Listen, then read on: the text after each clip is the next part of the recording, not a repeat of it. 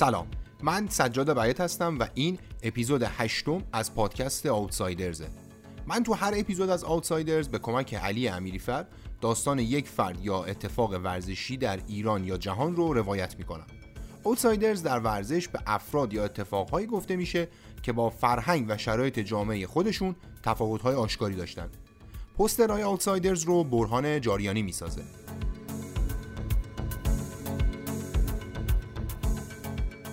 تو اپیزود هشتم اوتسایدرز داستان باور نکردنی زندگی الکس اوومی رو خواهید شنید.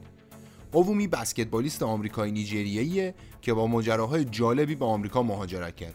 اونجا تا مرز رسیدن به NBA رفت اما سرنوشت اون رو وارد داستانهای عجیبی کرد. اوومی در آغاز جنگ داخلی لیبی برای تیم معمر قذافی دیکتاتور سابق این کشور بازی کرد هفته ها در خونش بدون آب و غذا زندانی شد و در نهایت در حالی که با مرگ به اندازه یه پتو فاصله داشت موفق شد به مصر فرار کنه. آوومی در مصر هم داستانهای عجیبی رو پشت سر گذاشت و در نهایت موفق شد به خونه برگرده. این اپیزود برخلاف اپیزودهای قبلی اوتسایدرز به دلیل روایت داستانهای خشن برای بچه ها مناسب نیست. همینطور لازمه بدونید که در این اپیزود من قرار صحنه هایی رو روایت کنم که برای افراد حساس شاید مناسب نباشه. در این اپیزود بخشهایی از کتاب گاردرس قذافی نوشته خود الکس اوومی رو هم خواهید شنید که من ترجمه کردم و نشر گلگشت منتشر کرده. این کتاب می‌تونید از طریق لینکی که تو توضیحات اپیزود و شبکه های اجتماعی ما هست تهیه کنید.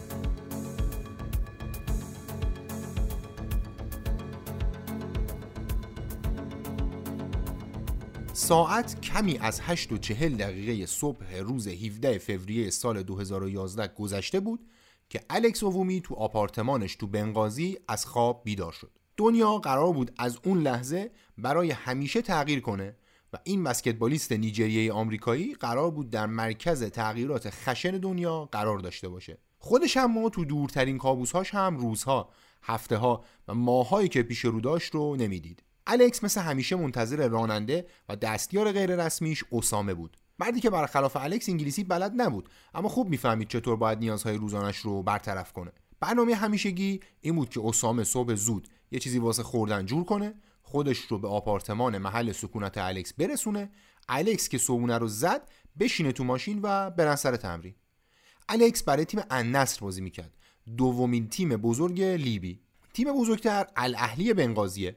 تقابل این دو تیم مهمترین تقابل بسکتبال لیبی یکی از مهمترین تقابل های بسکتبال تو کل قاره آفریقا و یکی از مسابقه های ورزشی بسیار مهم تو این کشور به حساب میاد. اون هفته قرار بود این دیدار بزرگ برگزار بشه. النصر بازی اول اون فصل رو جلوی الاهلی باخته بود و آماده می‌شد که تو بازی بعدی انتقام بگیره. ساعت داشت نزدیک نه می‌شد که الکس احساس کرد اسامه برخلاف همیشه دیر کرده. چون نمی‌خواست تو حساس ترین هفته فصل برای تیمش تو هیچ تمرینی تاخیر داشته باشه تصمیم گرفت به سرمربی تیم شریف ازمی زنگ بزنه. چون ازمی یکی از معدود افراد باشگاه بود که انگلیسی رو کامل تسلط داشت و می‌شد پای تلفن باهاش حرف زد. در واقع نیازی به زبان بدن و اینا نبود. این آقای شریف ازمی که سال 1956 تو مصر متولد شد یکی از مهمترین سرمربی های عرب تاریخ بسکتبال به حساب میاد. با تقریب خوبی تو همه تیم های مهم عربی از مصر و لیبی. تا لبنان و سوریه سرمربیگری کرده. کلا زمان اوجش که میشه از اولای قرن 21 تا سال 2015 اون وقتا هر تیمی تو کشورهای عربی می‌خواست ره 100 ساله رو یه شبه طی کنه یکی از گزینه‌های اصلی شریف ازمی بود. معمولا هم این کار جواب می‌داد. عرض می‌کردم الکس وومی تلفن رو برداشت و شماره کوچ شریف رو گرفت. شریف خیلی سریع تلفن رو جواب داد. الکس بهش گفتش که آقا اسامه دیر کرده میترسم که دیر برسم به تمرین. شریفم بهش گفت که عمو جان کجای کاری؟ تمرین چی؟ کشک چی؟ مثل که وقتی از خواب بیدار شدی از پنجره بیرون نگاه نکردی یا الکس تلفن رو در حالی قطع کرد که احساس می‌کرد که ایسکاش کردن. بلند شد تا یه سرکی بیرون بکشه ببینه اوضاع از چه قراره. اما وقتی از پنجره آپارتمانش تو طبقه هفتم یه ساختمون هفت طبقه تو مرکز شهر بنغازی به کف خیابون نگاه کرد مطمئن شد که ایستگاهی در کار نیست و کسی سر کارش نذاشته. چیزی که الکس اوومی از زاویه دید مناسبش می‌دید در واقع آغاز انقلاب 2011 لیبی بود که از ژانویه اون سال شروع شده بود. اما درست تو 17 فوریه شروع به اوج گرفتن کرد. 6 روز قبل یعنی تو 11 فوریه حسنی مبارک رئیس جمهور وقت مصر که از 1981 و بعد از ترور انور سادات رئیس جمهور شده بود 18 روز بعد از آغاز تظاهرات سراسری تو قاهره و چندین شهر دیگه بالاخره از خر سیاست پیاده شد و قدرت رو به ارتش کشوری سپرد. مبارک که یکی از مهمترین دیکتاتوری های وقت جهان رو رهبری می‌کرد سه بار محاکمه و به حبس ابد محکوم شد. اما یکم بعدش سال 2013 اینا تبرئه شد و دو سال بعد از اون که تبرئه شد سکه کرد و افتاد تو جا و خلاصه سال 2020 از دنیا رفت. اینم بگم که اون انور سادات هم که گفتم قبل مبارک رئیس جمهور مصر بود 6 اکتبر 1981 به دست خالد اسلامبولی افسر ارتش مصر و عضو گروه جهاد اسلامی ترور شد. اما خالد اسلامبولی که تو تهران خیابون وزرا رو به نامش کردن و امیدوارم هیچ وقت مجبور نباشید برید اونجا. چون احتمالا وقتی مجبورید برید خیابون وزرا دارید میرید پلیس امنیت اخلاقی. یکی از دلایلی که ایران و مصر رابطه سیاسی ندارن اصلا اسم همین خیابون است. یه رئیس جمهور رو حداقل یه شهردار تهران سعی کردن که اسم خیابونه رو بکنن خیابون انتفاضه اما نشد. حالا بماند. سادات که اتفاقا از دوستای صدام بود اولین رهبر یک کشور عربی بود که با اسرائیل پیمان صلح بست. دلیل ترورش هم همین پیمان بود. برگردیم به عصر حاضر راجع به انقلاب لیبی می‌گفتم. اعتراض ها به دیکتاتوری های آفریقایی که البته بعدا تو بیشتر موارد خودشون به روی کار اومدن دیکتاتورها یا دولت های وابسته به قدرت خارجی منتهی شد سال 2011 رو به خونین ترین سال تاریخ معاصر آفریقا تبدیل کرد معمر قذافی دیکتاتور لیبی هم از این موج در امون نموند خلاصه لب به مطلب این که 17 فوریه 2011 روز مهمی تو تاریخ لیبی، آفریقا و جهان به حساب میاد. روزی که الکس اوومی تو آپارتمانش نزدیک میدون اصلی شهر بنغازی بیدار شد بدون اینکه خبر داشته باشه اعتراضای پراکنده چند ماه قبل از اون قرار از همون زمان سرآغاز یکی از مرگبارترین و خونینترین دوره های تاریخ معاصر لیبی باشه. الکس وقتی اوضاع کف خیابون رو دید دوباره تلفن رو ورداشت تا به کوچ شریف زنگ بزنه. گفتم اوضاع چند ماهی بود که تو لیبی درست حسابی نبود. از ژانویه مردم تو خیابون بودن و صدای تیر هوایی و درگیری و حتی عبور تانک و اینا برای همه من جمله الکس اوومی عادی شده بود. به کوچ شریف گفتش که آقا جان اوضاع چند وقتی همینه دیگه؟ تمرین رو چرا تعطیل کردین؟ شریف هم بهش گفتش که نه اوضاع فرق کرده. ارتش داره به سمت مردم تیراندازی می‌کنه. این جمله برای الکس شبیه یه خط از دیالوگ یه فیلم هالیوودی بود. ارتش داره به سمت مردم تیراندازی می‌کنه.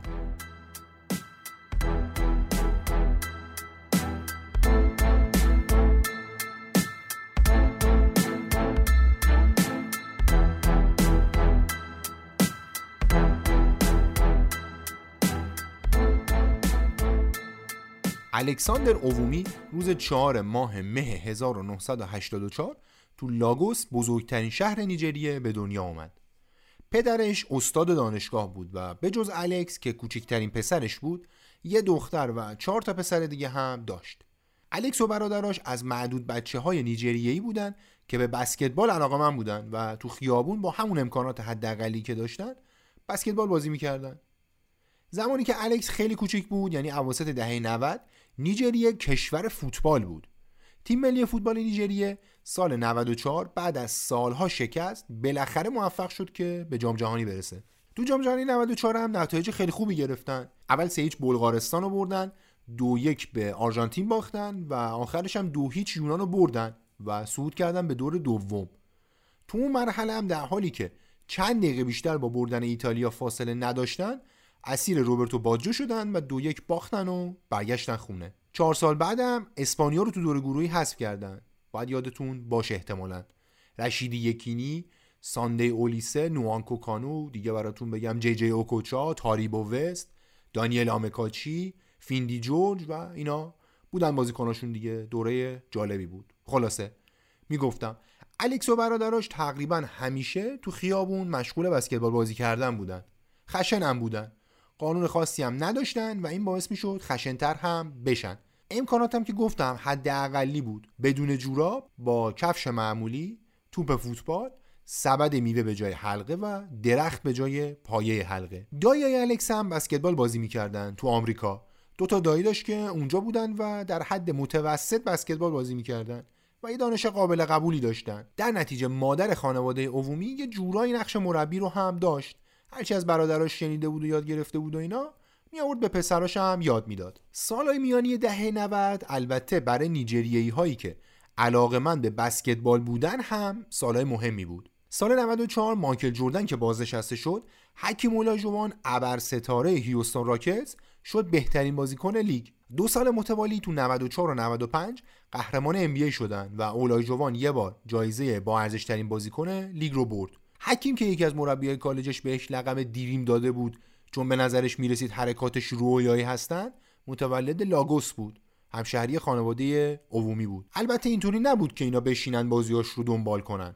خبراشو می‌گرفتن از طریق کانالایی که باباشون داشت و خلاصه داییاشون و اینا. خود الکس میگه که کل چیزی که ما از NBA می‌دیدیم یه دونه نوار VHS بود که مدام هینو تکرارش می‌کردیم. نوار VHS امیدوارم بدونید چیه. چون اونطوری که احساس می‌کنم دنیا خیلی بیش از حد تغییر کرده نسبت به اون زمان. یه همچین فضای حاکم بود خلاصه. تا اینکه یه روز پدر خانواده خبر داد که جمع کنید می‌خوایم مهاجرت کنیم به آمریکا.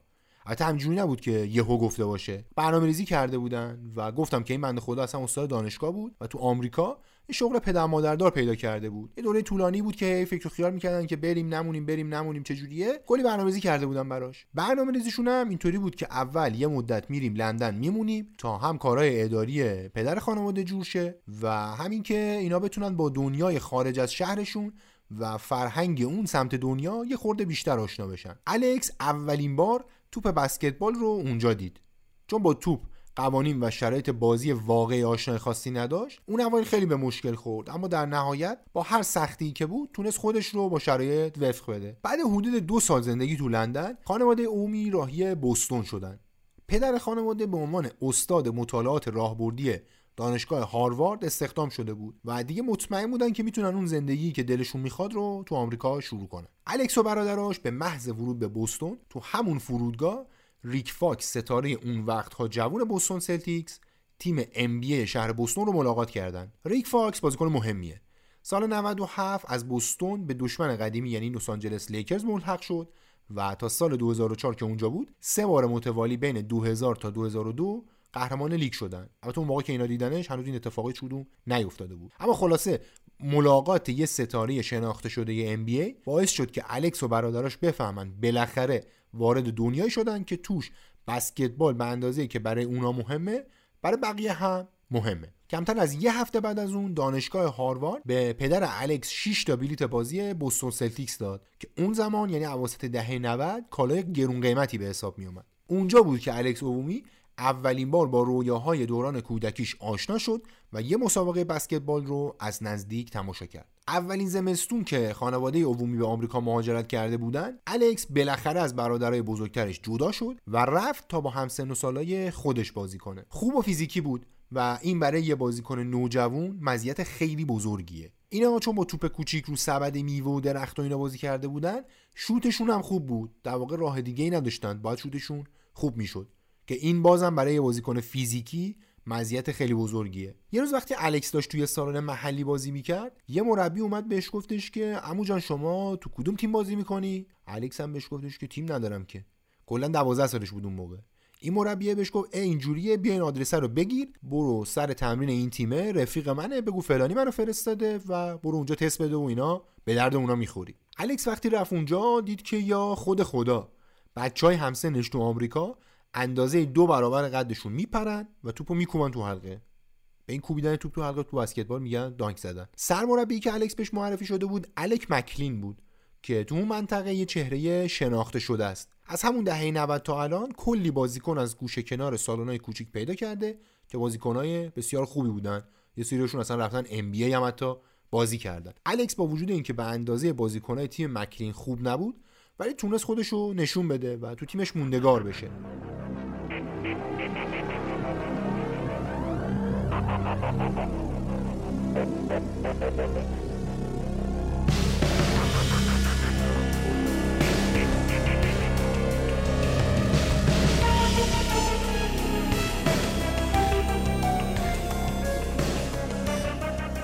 الکس بومی زیر نظر مکلین به بازیکن بهتری تبدیل شد. تو دبیرستان بازیکن خوبی بود. در این حد که کالج جورج تاون به عنوان یکی از بهترین کالج‌های آمریکا از نظر بسکتبال بهش پیشنهاد داد که بره اونجا درس بخونه و بسکتبال بازی کنه. حالا جورج تاون رو کجا دیگه شنیدیم؟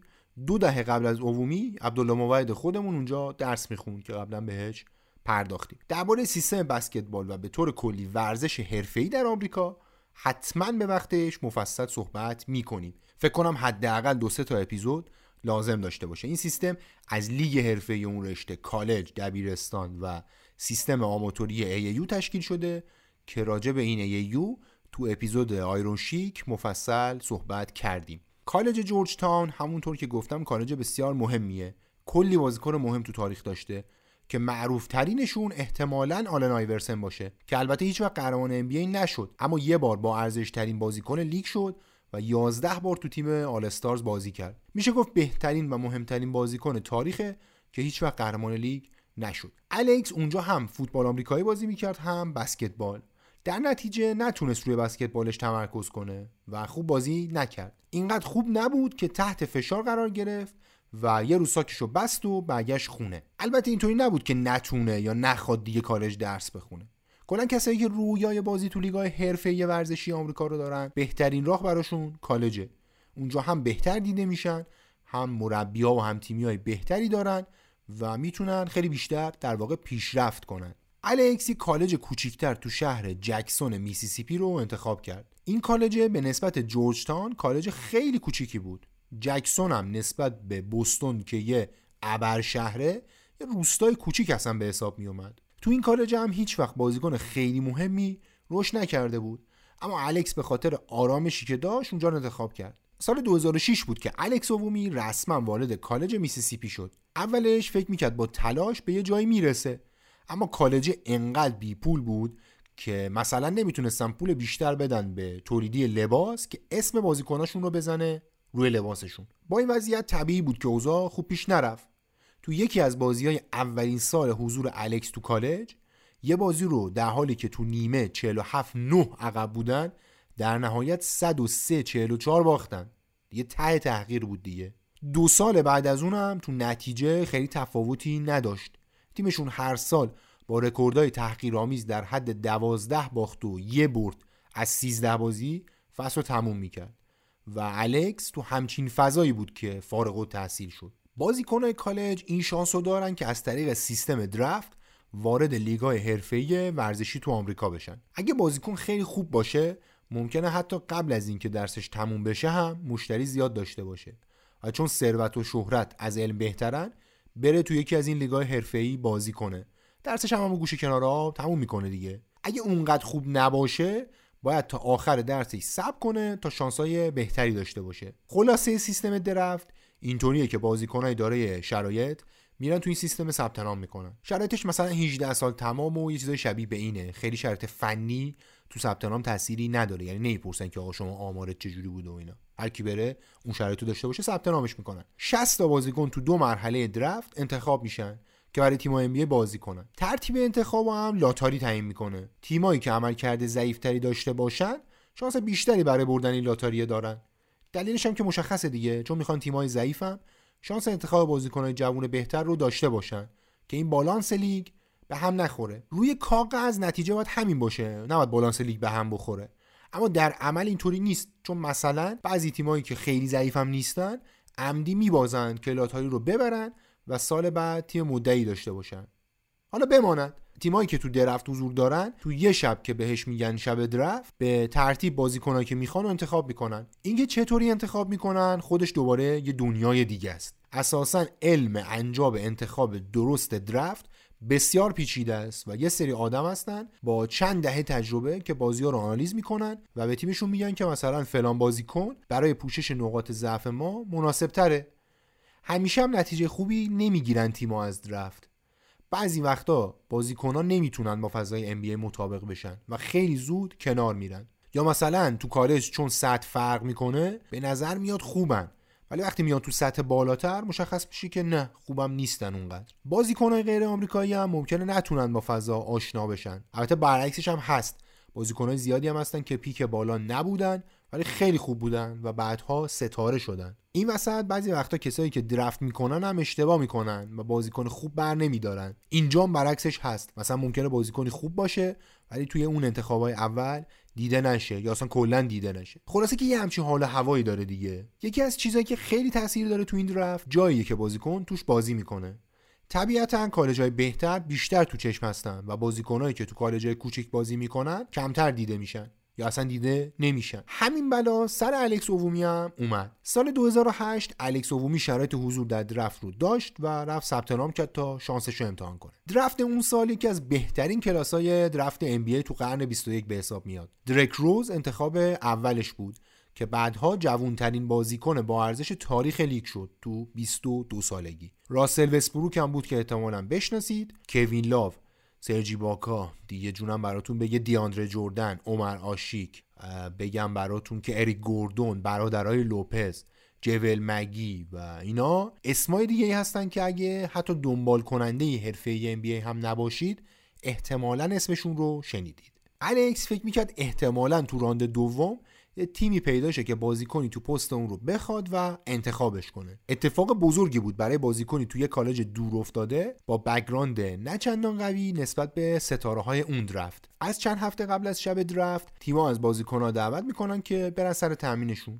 برای اینکه کارشون رو از نزدیک ببینن و بازیکنان فضای تیم و مربی و بازیکنها و اینا رو ببینه و خلاصه یه آشنایی با هم داشته باشن. الکس اوومی با چند تا تیم هم تمرین کرد و واکنش ها رو که دید اعتماد به نفسش یه حتی بالاتر هم رفت. فکر می‌کرد حتی این شانس رو داره که تو مرحله اولم انتخاب بشه. بوستون سلتیکس تیم شهرش انتخاب شماره سی یعنی آخرین انتخاب از دور اول رو داشت. اتفاقا بازیکن پست الکس هم می‌خواستن اما در نهایت کس دیگه ای رو انتخاب کردن. طرف اسمش جی آر گیدن بود و بعدها زیاد هم بازی نکرد و خیلی زود از سطح اول محو شد. تو پرانتز اینو بگم که این بنده خدا هم دوران حرفه‌ای عجیبی داشت و از 2008 تا 2019 تو 23 تا تیم از NBA تا اوروگوئه و مکزیک بازی کرد. حالا بگذریم. الکس اوومی اونجایی دلش خیلی آب شد که بوستون سلتیکس آخر همون فصل برای اولین بار از 1987 قهرمان NBA شد. الکس تو مرحله دوم انتخاب نشد و اینطوری بود که رویای حضور تو NBA تا حدود خیلی زیادی براش به پایان رسید. البته درفت تنها راه رسیدن به NBA نیست اما بهترین راهه.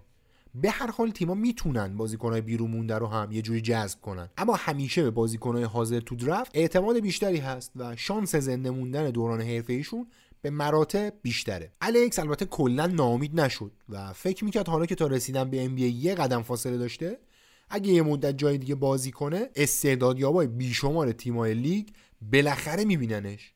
اصلا هم فکر غیر منطقی نبود. چون همیشه تیمای NBA تو گوشه کنار اروپا مثل چشم معتمد دارن که براشون بازیکن پیدا می‌کنن. یه پیشنهادی داشت از تیم آنتیپ تو سطح دوم فرانسه. فرانسه یکی از قدرت های مهم بسکتبال تو اروپا است و حتی سطح دومش هم جای قابل اتکایی به حساب میاد. الکس پیشنهاد رو قبول کرد و رفت تا رویاش رو تو اروپا دنبال کنه. بیخبر از اینکه کابوس های باور نکردنی سر راهش قرار دارن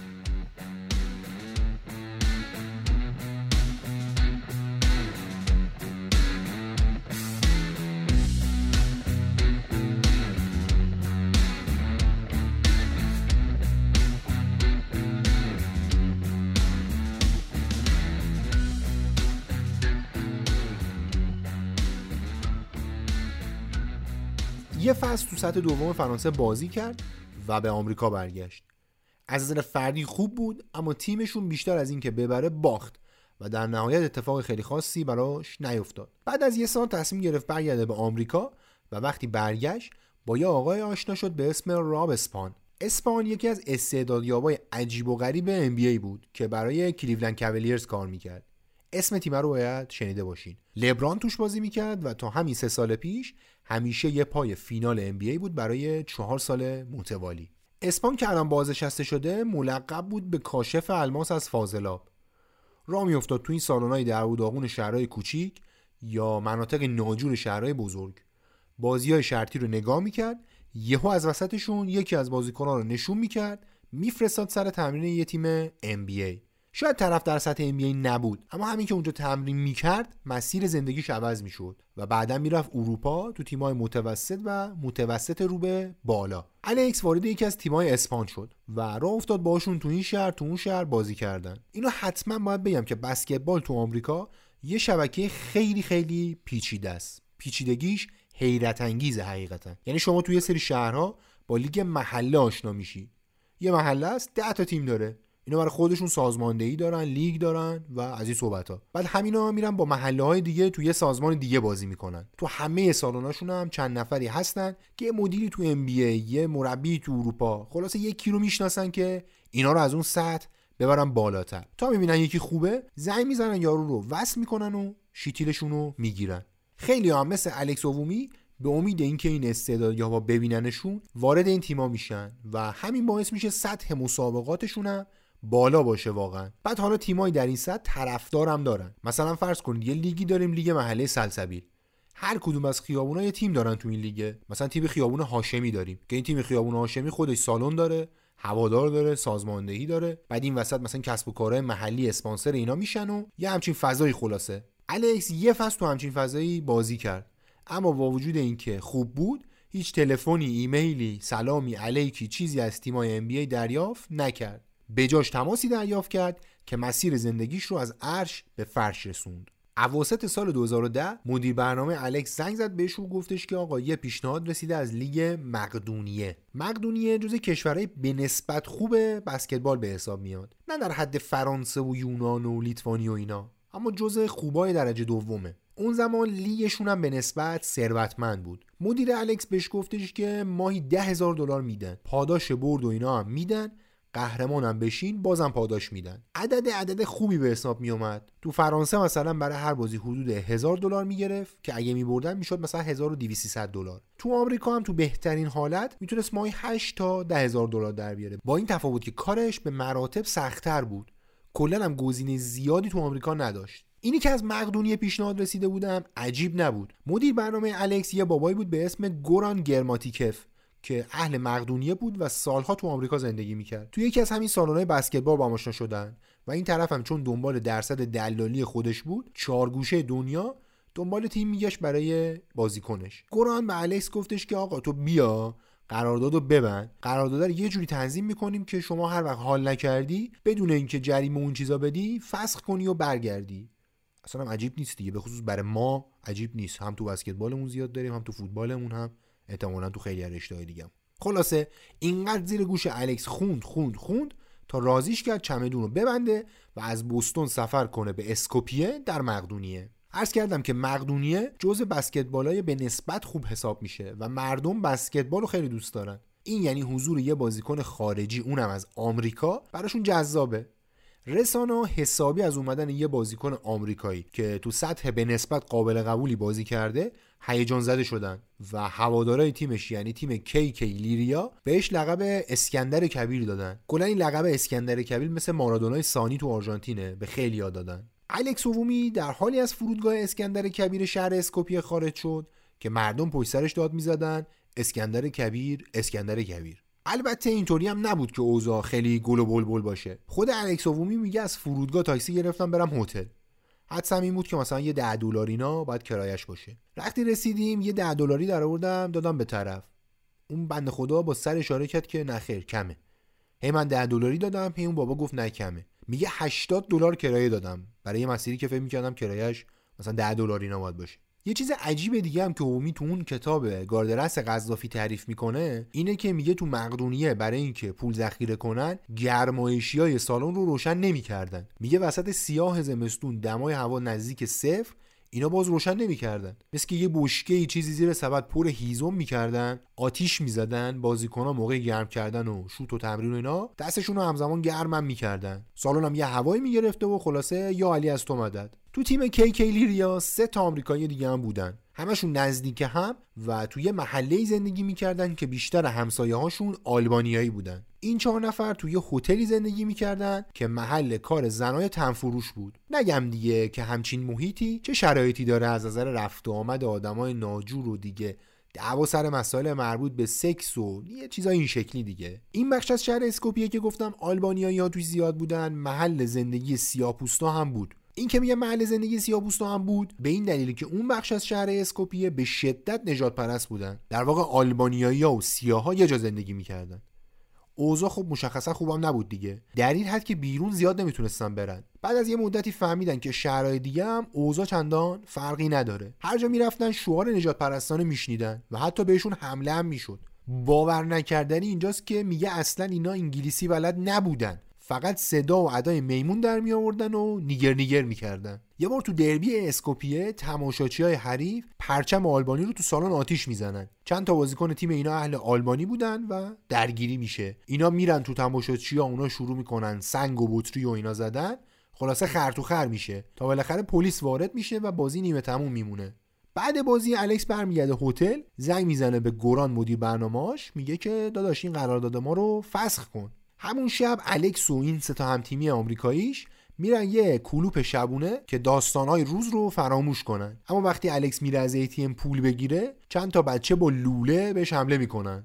در نهایت موفق میشه فرار کنه و برگرده تو کلوب الکس اوومی چند شب دیگه تو اسکوپیه میمونه اما دیگه هیچ وقت برای کیکی بازی نمی‌کنه و کمتر از یک هفته بعد مقدونیه رو ترک می‌کنه. این داستان درگیری آلبانیایی ها و مقدونیایی ها سر این بود که آلبانیایی های ساکن مقدونیه می‌خواستن اون شهرهایی که توش ساکن هستن رو ببرن زیر پرچم آلبانی. تر کلی تری بود که بهش می‌گفتن آلبانی بزرگ و می‌خواستن همه شهرهای بالکان که توش آلبانیایی زندگی می‌کنه رو ببرن زیر پرچم آلبانی بزرگ. این شامل شهرهایی از یونان مونتنگرو خود مقدونیه سربستان کوزوو و آلبانی می‌شد. 8 سال بعد از این ماجرایی که تعریف کردم یعنی سال 2018 اینا کوزوو و آلبانی اعلام کردن که تا 2025 میشن یک کشور. درگیری ها هنوزم هست و کم هم نشده اتفاقا. تو ورزش هم نشونه های زیادی ازش هست. نمونه مشهورش اون خوشحالی بعد گل ژردان شکیری و ژاکا ستاره های آلبانیایی تیم ملی فوتبال سوئیسه که جلوی سربستان انجام دادن و باعث شد که فیفا جریمه نقدیشون کنه.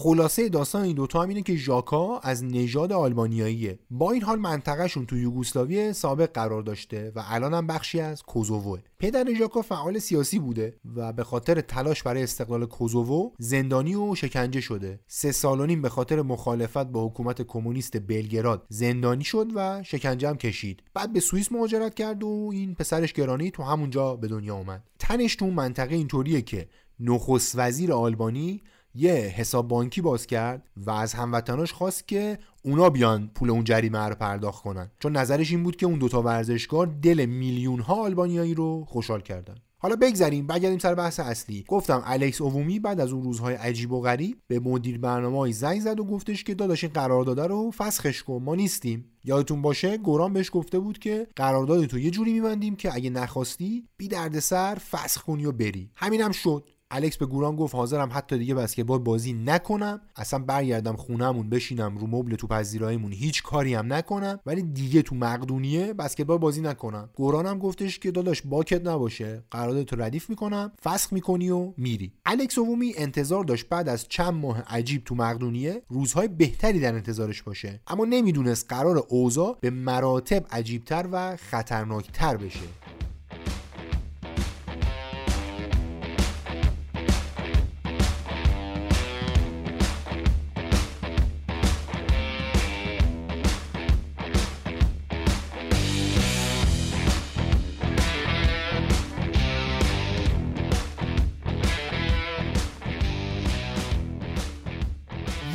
بعد از اینکه 7 تا بچه جغله تو کوچه های تاریک اسکوپیه دنبال الکس اوومی کردن تا ازش دزدی کنن و احتمالا به جرم سیاه بودن یه کتکی هم بهش بزنن گوران مدیر برنامه الکس بهش زنگ زد تا خبر از یه پیشنهاد جدید بده. پیشنهاد جدید هم مثل پیشنهاد قبلی عجیب بود. نصر بنغازی یه تیمی از لیبی دنبال بازیکنی میگشت که ترجیحاً آفریقایی باشه یا حداقل ریشه های آفریقایی داشته باشه و مدل بازی شبیه الکس باشه. تجربه عجیب و غریب تو مقدونیه باعث شد الکس بدون اینکه حتی سوالی درباره قرارداد بپرسه قبولش کنه. می‌خواست از مقدونیه فرار کنه و تو فکرش این بود که خب بدتر از این چند وقت که دیگه پیش نمیاد. الان داریم درباره دسامبر 2010 صحبت می‌کنیم. یادتون باشه اوایل بحث گفتیم که اون سالا چیزی که به عنوان انقلاب 17 فوریه می‌شناسیم و در واقع جنگ داخلی لیبی بود در حال شکل گرفتن بود. لیبی در اون مقطع اوضاع بسیار بسیار پیچیده ای داشت. اوضاع سیاسی سیاه بود. معمر قذافی رئیس شورای فرماندهی انقلاب لیبی بود. سال 1969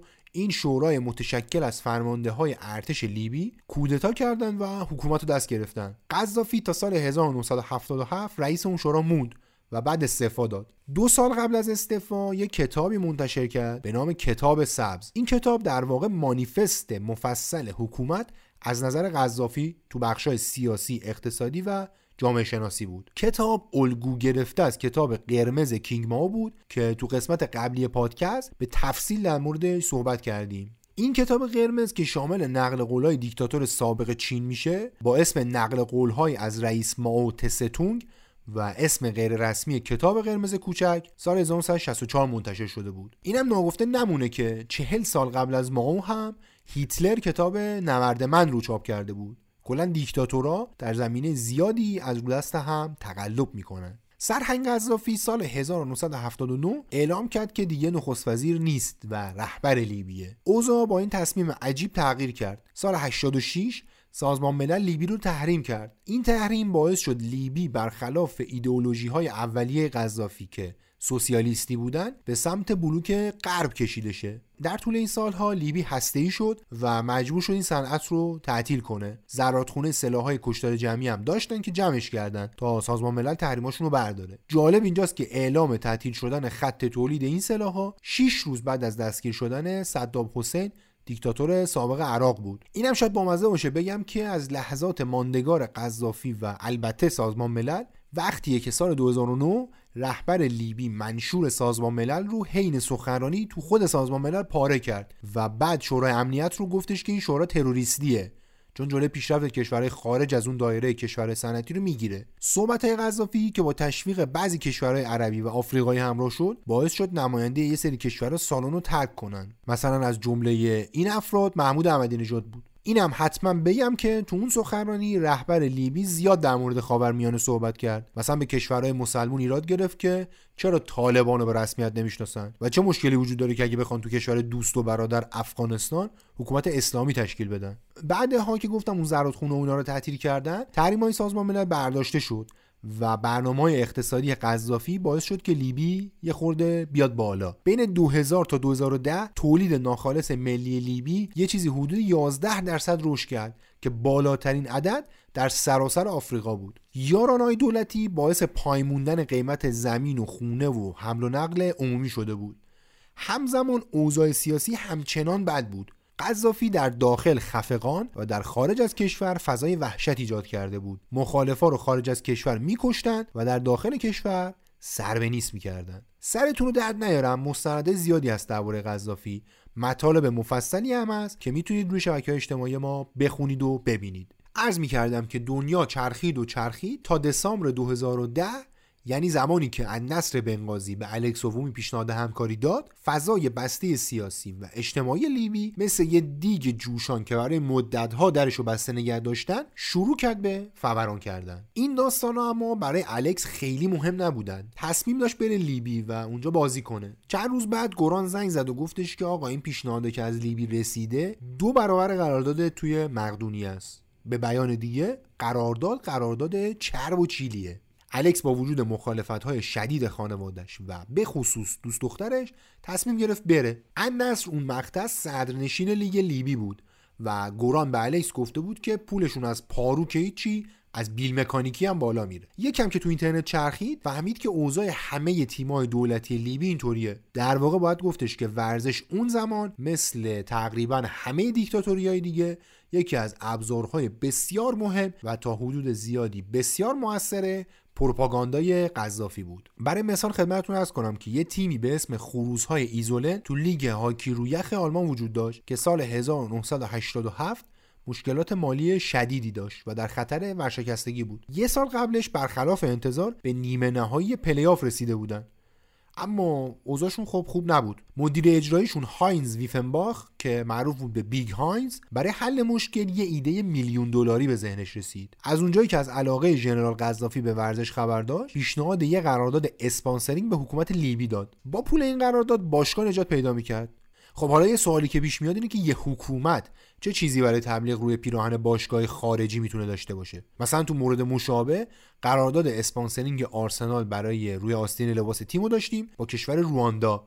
که حاشیه دار بود همین دو سه سال قبل. رو آستیناشون نوشته بودن از رواندا دیدن کنید. چیز خاصی به نظر نمی‌رسید ولی خب بازم حرف و حدیث شد. اما قذافی یا حداقل بادمجون دور قابچینای اطرافش از این خیالا نداشتن. از لیبی دیدن کنید و این صحبت ها به درد ما نمی‌خوره داداش. بابت یه قرارداد 3.14 میلیون دلاری کتاب سبز و روی پیرن تیم هاکی درج کردن. الان لباسشون تو موزه هاکی آلمان هست. عکسشو می‌ذاریم حتما ببینید. با است این کار این تیم به مذاق لیگ هاکی آلمان خوش نیومد و تیم خروس ها رو از پوشیدن لباس با نوشته در مورد تبلیغ این کتاب منع کردن تیم مجبور به حذف نوشته شد اما در مجموع تونست یه چیزی حدود 900 هزار دلار از اون قرارداد چند میلیون دلاری رو نقد کنه. ویفنباخ حتی یه سفر تبلیغاتی ترتیب داد و با یه سری خبرنگار رفتن دیدن آقای قذافی و پیرنای باشگاه رو هم برای امضا دادن به دیکتاتور. حتی کمیته استیناف هم رأی رو علیه باشگاه داد و باشگاه اصلا ورشکست شد و بعدا مجبور شد با اسم دیگه فعالیت کنه. اما بیگ هاینز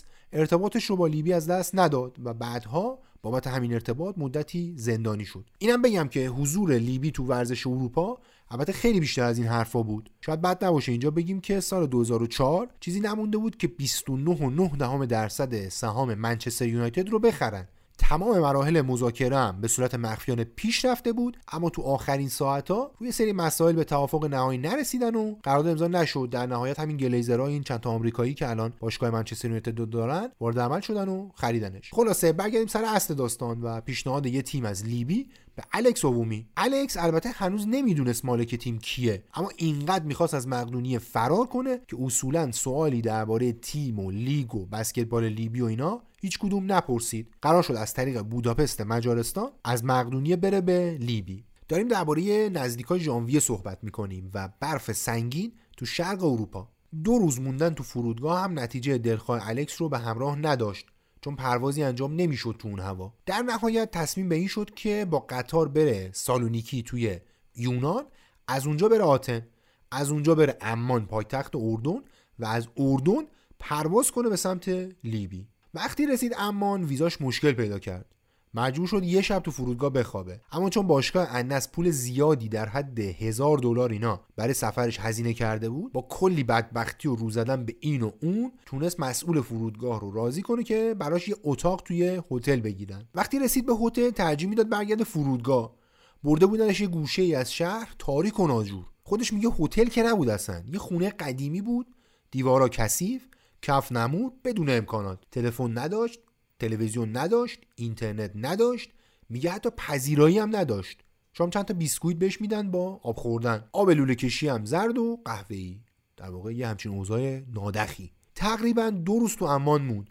تا اینکه بالاخره ویزاش درست شد. مدیرای النصر براش یه بلیت first class به مقصد بنغازی گرفتن که بالاخره بعد از این همه بدبختی و مشکل مثل ورزشکارای ثروتمند بره سراغ تیم جدیدش. تو پرواز امان به بنغازی بعد از هفته ها یعنی به طور دقیق از زمانی که به مقدونیه سفر کرده بود تونست یه غذای حسابی بخوره و یه چرتکی بزنه. از شانس بعدش فاصله اردن تا لیبی چندان زیاد نیست. ماه اصل بسیار کوتاه بود.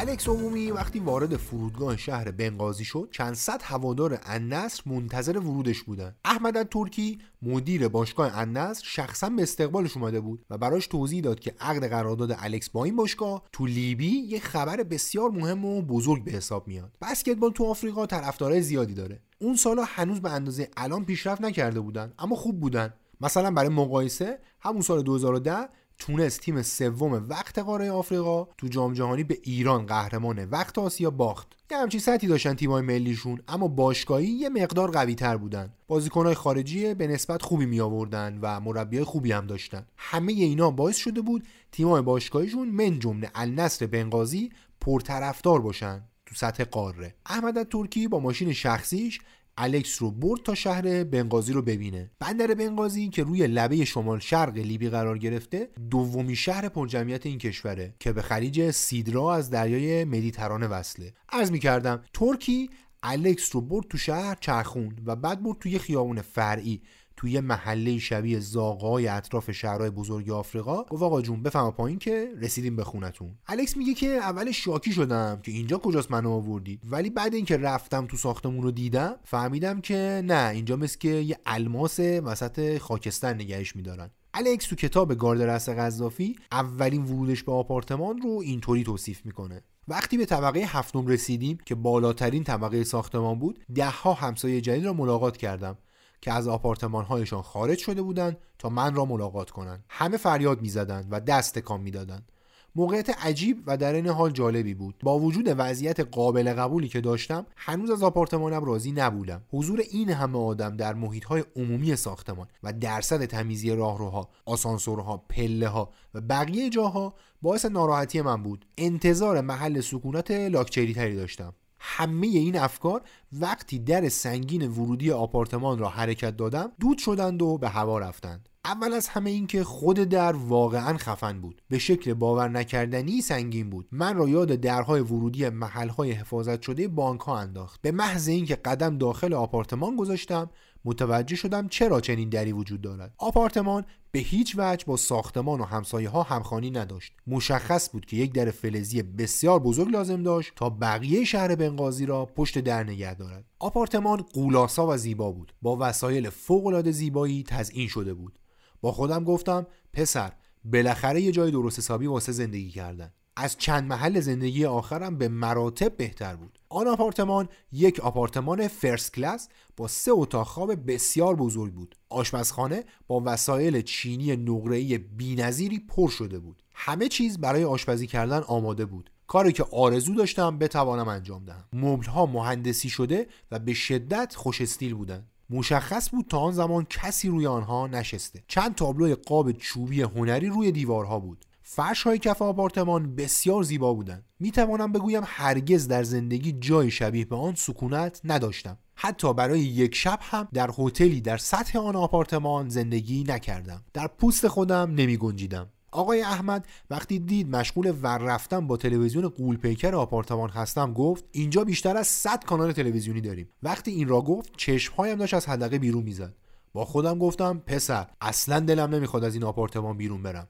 می‌تونم کل روز تلویزیون تماشا کنم. پرسیدم شبکه ام هم دارین ناگهان حس کردم بچه لوسی شدم. اما حقیقت این بود که من یک بچه لوس وسط یک آب فروشی بزرگ بودم. او گفت اگه نداشته باشی من ردیفش می‌کنم. هر چی لازم داشته باشی من برات ردیف می‌کنم. این روزی که داریم دربارهش صحبت می‌کنیم میشه 27 دسامبر 2010 گوشه ذهنتون داشته باشید که میشه یه چیزی حدود دو ماه قبل از اون فضایی که اول اپیزود براتون تعریف کردم. ترکی یه سیم کارت و یه گوشی هم میده به الکس و میگه که آقا جون هر وقت هر کاری داشتی یه زنگ به خودم بزن. الکس هم یکم تو آپارتمان میچرخه و بعد از اینکه کلی عکس از کلونل قذافی و خانوادهش گوش و کنار خونه می‌بینه گوشی رو ور میداره و زنگ می‌زنه به مدیر تیم جدیدش. ازش می‌پرسه که آقا داستان این عکس چیه؟ ترکی هم بهش میگه که داداش چرا تعجب کردی؟ اونجا که شما هستی آپارتمان معتصم قذافیه پسر کلونل.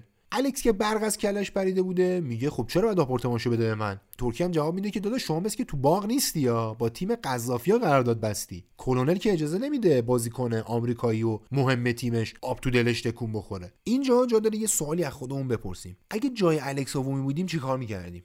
می‌دونیم که قرار لاکچری زندگی کنیم. پولمون هم حکومت میده. کشور هم که این یارو داره بهش حکومت می‌کنه بحرانیه. گفتم یه گوشهایی از بحرانشو تعریف کردم براتون. رهبرم که خب دیکتاتوره.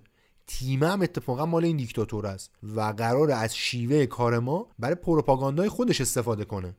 اینجا ما چیکار می‌کردیم؟ این سوال چالشیه به نظرم میشه خیلی دربارش بحث کرد. بگذریم. الکس همینطوری که فکش رو رو زمین جمع می‌کنه می‌بینه که دیگه چاره ای نداره. قرارداد رو نوشته پولم که خوبه آپارتمانم که اونجور طرفم که گفت هرچی خواستی من برات ردیف می‌کنم. دیگه چه اهمیتی داره که مالک تیم کی باشه؟ اینطوری شد که دل زد به دریا و با خودش گفت هرچه در پیشم از آن زلف پریش آید خوش آید. من دلی درویش دارم هر چه پیش آید خوش آید. همون روز بعد اینکه رو اسکایپ با مادرش و دوست دخترش صحبت کرد پا شد بره بیرون یه تابی بخوره. کنار خیابون دید یه بابایی وایساده داره با مرغ و مخلفات و اینا یه چیزی درست می‌کنه. به جز غذای هواپیما چند وقتی بود که چیز خاصی نخورده بود و از اونجایی که علاقه به غذای کثیف یه چیز ذاتی تو انسانه یه لغمه گرفت و خورد. آ یادم رفت بگم که احمد ترکی بهش پول رایج لیبی هم داده بود که خرج همین چیزا کنه خرج اینا کنه. با همون پوله برای یه هفته خونش خرید کرد و برگشت. خودش تعریف می‌کنه که تو راه برگشت به یه گربه ای که تو را پلا دیدم غذا دادم بعد رفتم غذا پختم برای خودم و خوردم. حالا این داستانا چرا شنیدنیان چون چند دقیقه بعد حال آقا اونقدری بد شد که مجبور شد زنگ بزنه دکتر تیم. دکتر تیم اومد گفت بعد بریم بیمارستان. رفتم بیمارستان تست و آزمایش و این صحبت ها آخرش معلوم شد که انگل گرفته. چند تا دکتر گفتن که دارو میدیم خوب میشه. یه دکتری اصرار اصرار که نه آقا باید شیکم رو باز کنیم. انگلا رو باید باز کنیم شیکم رو اونجوری تخلیه کنیم. الکس مخالفت می‌کنه و در نهایت بعد از کلی چک و چونه و اینا یه مش دارو می‌گیره و مرخص میشه. یعنی می‌خوام بگم که بدشانسی این بنده خدا رو تعقیب می‌کرده. هر طوری بوده از شر انگلا خلاص میشه و میره برای النصر بازی کنه. تعریف می‌کنه که مثل تیم‌های بی با جت اختصاصی سفر می‌رفتن و وقتی تو فرودگاه بودن خبری از گیت های امنیتی نبوده براشون. در این حال بعد از هر باخت آدمای کرونل قذافی می اومدن تو رخکن و بازیکنای اهل لیبی تیمو با ترکه کتک می‌زدن. میگه نمیفهمیدیم چطوری هم بردشون بودیم هم مثل خانواده های سلطنتی رفتار می‌کردن با همون تو یکی از بازی های خارج از بنغازی و زمانی که به تریپولی سفر کرده بودن برای اولین بار قذافی رو از نزدیک می‌بینه و با یکی از اعضای خانواده کرونل دیدارم می‌کنه. تریپولی هم یکی از شهرهای خیلی مهم لیبیه و احتمالا اسمش رو شنیده باشین. الکس ماجرای اون دیدار رو اینطوری تعریف می‌کنه. وقتی مشغول گرم کردن بودیم او در حالی که چندین سرباز مسلح او را اسکورت می‌کردند وارد سالن شد. سعدی یک شلوار جین و یک تونیک آستین بلند پوشیده بود. او از مقابل ما گذشت و با همه دست داد. به من گفت منتظر شما بودیم. امشب برنده میشیم دیگه نه؟ امسال قهرمان میشیم دیگه نه؟ نمی‌توانستم جز بله چیزی بگویم. میترسیدم برخلاف میل آن مرد و خانوادهش چیزی بگویم. دیدم که خود کنونل قذافی هم در جایگاه مخصوص نشسته و اعضای گارد مخصوصش او را محاصره کردند. همینطور که با سعدی صحبت می‌کردم نمی‌توانستم از پدرش چشم بردارم. وقتی قذافی وارد سالن شد تمام سالن به شدت تشویقش کردند. برای هوادارهای تریپولی حضور کنونل اتفاق بزرگی نبود. اما برای من مثل این بود که در کلوزیوم مقابل سزار به میدان می‌روم. سعدی قذافی به من گفت من و همه اعضای خانوادم بسیار خوشحالیم که تو اینجا هستی. و با دست به سمت پدرش اشاره کرد. من دست او را دنبال کردم و در یک لحظه با دیکتاتور لیبی چشم در چشم شدم. سعدی قبل از برگشتن به جایگاهش یک موضوع دیگر برای صحبت پیش کشید. او درباره دینم از من پرسید. سوالی که من را شوکه کرد. بیشتر از زمانی که داشت این سوال را می‌پرسید شوکه شدم. وسط سالن مقابل هزاران تماشاگر و چند لحظه قبل از شروع بازی. بالاخره به حرف آمدم. مسیحی هستم. چیزی بیشتری برای گفتن نداشتم. اگر دروغ می‌گفتم حتما به مشکل میخوردم. او پاسخ داد هیچ مشکلی نیست. و در حالی که خنده مصنوعی داشت گفت فقط یک خدا آن بالا هست. وقتی برگشتم که به گرم کردن ادامه بدهم فهمیدم تمام بدنم میلرزد. حالا این سعدی یا شاید بهتر باشه بگیم از ساعدی کیه؟ به جز حضور در بین تصمیم گیرندگان لیبی برای بیشتر از یک دهه میشه به عنوان فوتبالیست معرفیش کرد. بعد از چند فصل بازی تو الاهلی و الاتحاد تریپولی خودش رو به عنوان یه ستاره معرفی کرد. اما چطوری؟ اینطوری که بازیها به میلش تبانی می‌شدن. کسی اصلا حق نداشت پسر دیکتاتور قدرتمند کشور رو به هر شکلی به چالش بکشه. حتی داورا هم معمولا حق نداشتن علیه تیمش عمل کنن. و اگه اعتراضی به وجود میومد نیروی گارد برای سرکوب کردنش پا پیش میذاشت. با چنین بکراندی تو سی سالگی ترانسفر شد به پروجای ایتالیا. در حالی که کاپیتان تیم ملی کشورش و البته رئیس فدراسیون فوتبالشون هم بود. تقریبا همون زمانی بود که رحمان رضایی از پروجا رفت مسینا یه نکته دیگه هم اضافه کنم.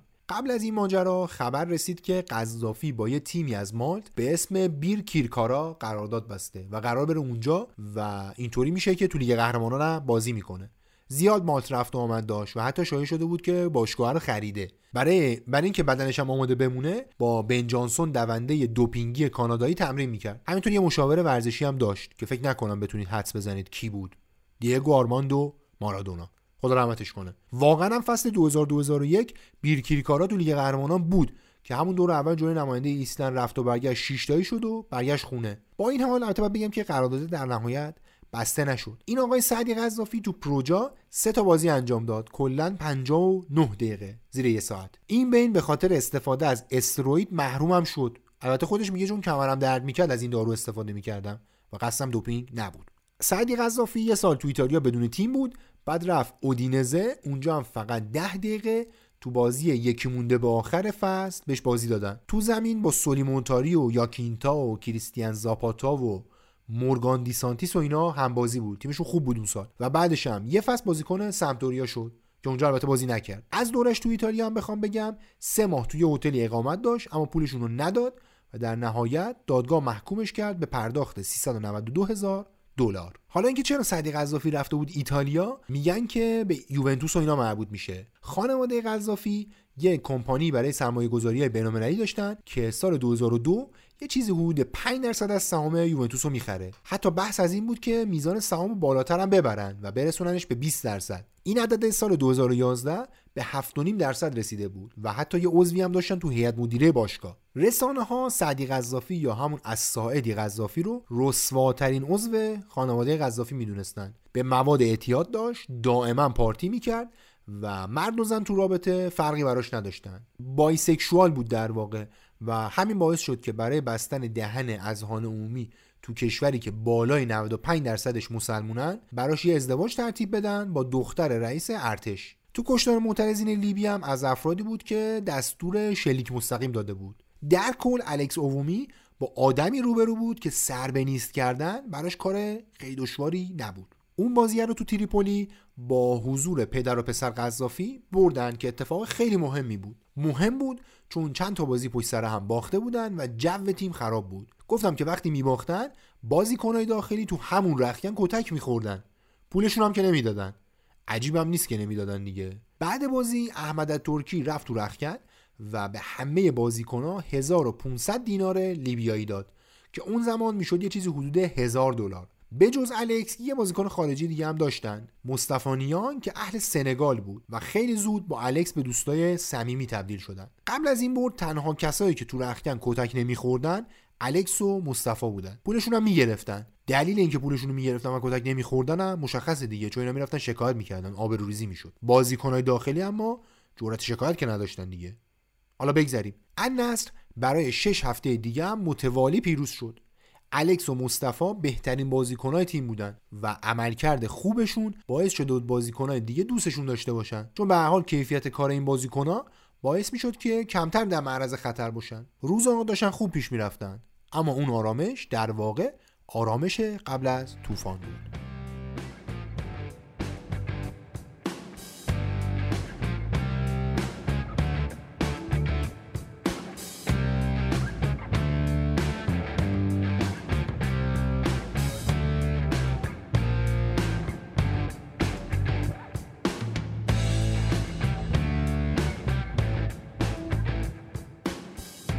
دنیا چرخید و چرخید تا 17 فوریه 2011 رسید. روزی که تظاهرات اعتراضی به وضعیت سیاسی لیبی که چند وقتی بود تو چند شهر برقرار بود تو بنغازی به اوج رسید. الکس بعد از اینکه به کوچ شریف زنگ زد و بیرون آپارتمانش رو نگاه کرد و دید که ارتش داره مردم رو به رگبار میبنده تازه فهمید دنیا دست کیه. تو دو روز بعد از اون الکس شاهد کشته شدن یه پدر جلوی چشم دختر خردسالش تو اون طرف خیابون و تجاوز سه سرباز ارتش به دختری تو همسایگی خودش بود. درباره هیچ کدوم از این اتفاقا کاری از دستش بر نیامد هیچ کاری به جز فریاد زدن فوش دادن به اون سه سرباز و ساعتها گریه کردن. 13 فوریه اولین بار هواپیمای ارتش یه بخشی از شهر بنغازی رو بمباران کردند. الکس از اونجایی که تو بلندترین ساختمون دور میدون اصلی شهر و تو پنت هاوس زندگی می‌کرد تقریبا مطمئن بود که به زودی یه بمبی موشکی راکتی چیزی می‌خوره وسط خونش.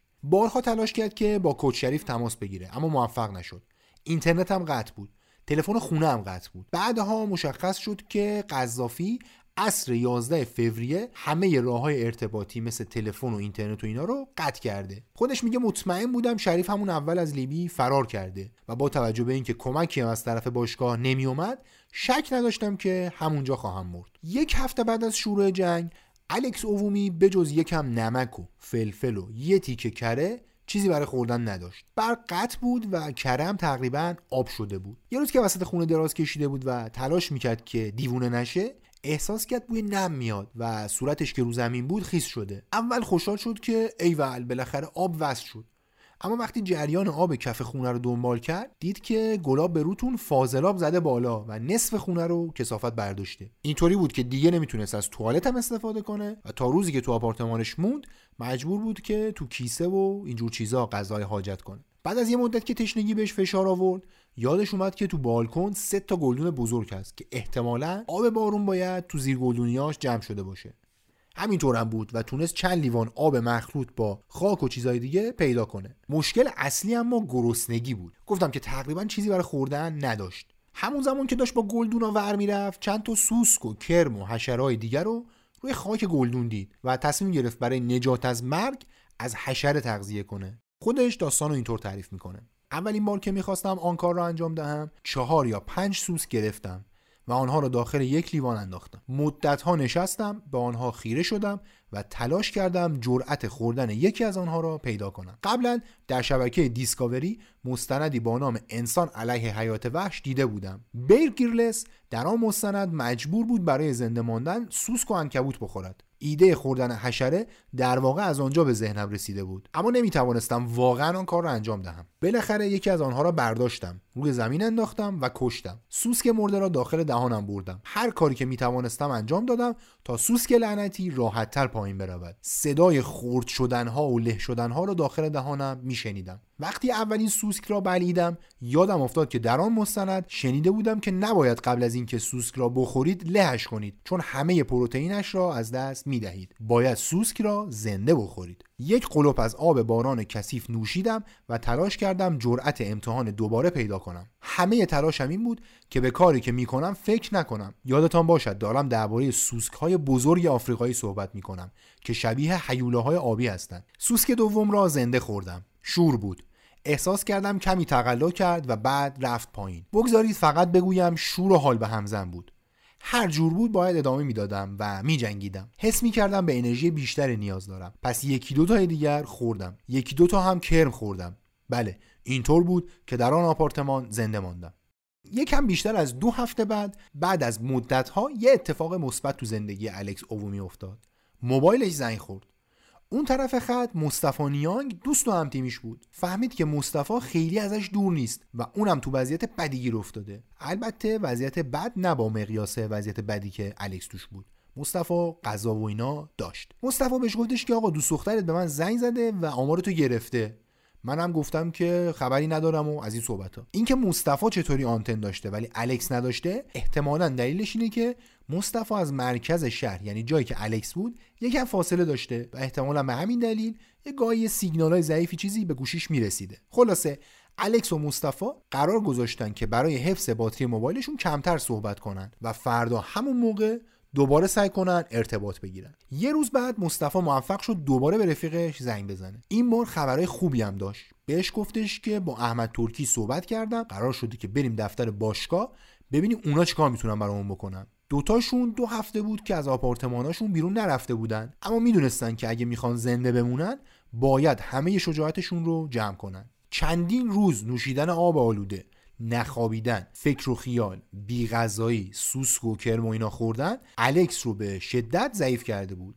و به همین خاطر خودش میگه فکر نمی‌کردم بتونم تا دفتر باشگاه که خیلی هم دور نبود برسم. وقتی رسید پشت در آپارتمان یه سری بچه رو دید که روز اول حضورش تو لیبی هم دیده بودشون. روز اول داشتن فوتبال بازی می‌کردن. اما اون روز با کلاشنیکوف مشغول نگهبانی دادن بودن. فضا رو تصور کنید یه سری بچه ده دوازده ساله با کلاش دارن تو خیابونایی که توش جنگ جریان داره نگهبانی میدن. این بچه ها تو تمام مدتی که الکس اونجا بود تو خیابون مشغول بازی بودن. بسکتبال هم دوست داشتن. و طبیعتا الکس هم که بهترین بازیکن تیم شهرشون بود دوست داشتن. وقتی دیدنش باش خوب برخورد کردن. هر طور بود کارت احمد ترکی رو بهشون نشون داد و با ایما و اشاره و اینا گفتش که من می‌خوام برم اینجا. مطمئن نبود که این بچه‌ها بهش کمک می‌کنن یا میبرنش یه جا سر به نیستش می‌کنن. اما خب چاره هم نداشت دیگه. دل و زد به دریا و دنبالشون راه افتاد. حدود 20 دقیقه طول کشید تا از وسط بنغازی در حال جنگ هر طور بود خودشون رو به آدرس دفتر احمد ترکی برسونن. ترکی اومد به استقبالش و از اینکه چقدر اوضاعش خرابه تعجب کرد. تعجبش به این خاطر بود که خودشون وضع غذا و همه چیشون خوب بود. چرا خوب بود؟ چون دفتر باشگاه انز تو منطقه قرار داشت که تحت کنترل ارتش بود از اول و عملا درگیری خاصی توش نبود. اول مارچ 2011 یعنی حدود یه ماه بعد از اولین تیری که در بنغازی به سمت مردم شلیک شد الکس اوومی بالاخره تونست یه پارچاب خونک سالم و تا حد ممکن غذای درست حسابی بخوره. احمد بهشون پیشنهاد داد که تو همون سمت شهر و تحت نظر نیروهای ارتش لیبی بمونن. راه دیگه که به نظرش می‌رسید این بود که با ماشین برن مرز مصر و از اونجا کشور رو ترک کنن. مصطفی راه اول رو دوست داشت و الکس راه دومو. احمد براشون تعریف کرد که یه بازیکن سنگالی تیم فوتبال النصر چند روز قبلش می‌خواسته از راه دوم استفاده کنه. اما تو ایست بازرسی قبل از مرز مصر به شلیک می‌کنن. با مامورا درگیر میشه اونا هم یه تیر تو کلش خالی می‌کنن. ترکی این داستانا رو احتمالا به این خاطر تعریف کرد که دردسر رد کردن این دوتا از مرز رو تحمل نکنه. می‌خواسته بترسونتشون که بمونن تا اوضاع درست بشه. مصطفی هم با ترکی موافق بود. اما الکس بالاخره انقدر درباره خانواده‌هاشون که منتظرن حرف زد حرف زد حرف زد تا بالاخره مصطفی هم راضی شد که موندن اونجا اشتباهه.